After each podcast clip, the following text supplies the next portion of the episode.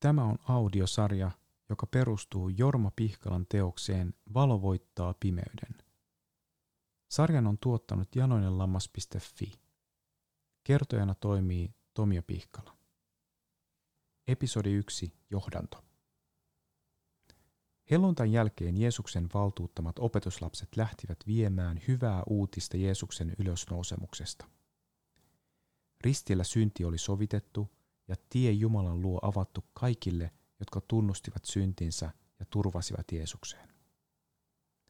Tätä samaa sanomaa viemme yhä eteenpäin. Japanissa lähetystyössä toimiessani olen toistuvasti törmännyt samanlaisiin ongelmiin, joista apostolien teot puhuu. Kirja ei ole vain alkuseurakunnan historiaa. Siitä löytyvät nykypäiväänkin varten toimintatavat, joilla pyhän hengen johdossa seurakunta voi vaikeuksien keskelläkin edetä voittoisasti.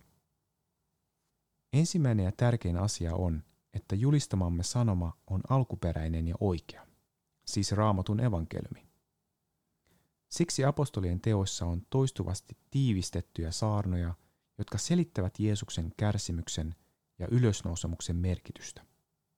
Kirjassa toistuu myös todistusten muodossa se, mitä pyhässä hengessä julistettu evankeliumi saa aikaan ihmissydämissä. Kirja rohkaisee sekä julistamaan evankeliumia että todistamaan Jeesuksesta omassa ja läheistemme elämässä. Samalla se haastaa meitä alkuseurakunnan tapaan rukoilemaan, että saisimme nähdä Jumalan tekoja. Toimiessani uusien seurakuntien istuttamiseen tähtävässä työssä Japanissa olen usein apostolien tekoja lukiessani joutunut kysymään, millainen on toimintatapa, jota Jumala halusi minun työssäni noudattaa. Ratkaiseva on pysyä Jumalan johdatuksessa. Apostolien teot päättyy ikään kuin kesken. Sen sisältö ei kuitenkaan ole vajaa. Jumalan pelastava työ jatkuu tänään. Elämme apostolien tekojen jatkoa. Mutta juuri siksi on tärkeää, että kun katse on lopullisessa päämäärässä, palaamme alkulähteille tarkistamaan suuntaamme. Tänä päivänä kysytään, kuka on pyhä henki, mitä pyhä hengen saaminen merkitsee, mitä on pyhä hengen kaste ja täyteys. Vastausten moninaisuus ja ristiriitaisuus hämmentää helposti kyselijän. Ennen kuin lyömme lukkoon määritelmiä ja niiden avulla luemme raamattua, kannattaa lukea apostolien teot avoimin mielin ja kysellä, miten pyhä henki vaikutti alkuseurakunnan keskellä. Kun rukoilemme, että pyhä henki saisi meidät Herran käyttöön niin kuin apostolit ja alkuseurakunnan kristityt, myös käsityksemme pyhängen työn luonteesta syvenee ja selkiytyy.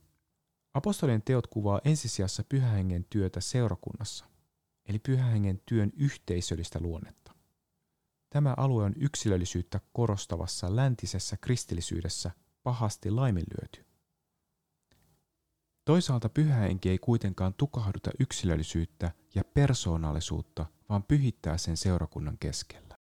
Pyhähenki tekee työtä seurakunnan keskellä, kasvun antajana ja ylläpitäjänä, yhteyden ja rakkauden luojana – lähetysinnon ja lähetysstrategian johdattajana, julistuksen sisällön ja voimanantajana sekä puhtauden ja järjestyksen ylläpitäjänä. Pyhähengen sisäinen työ kunkin uskovan sydämessä ja elämässä on yhteisöllisen työn taustana.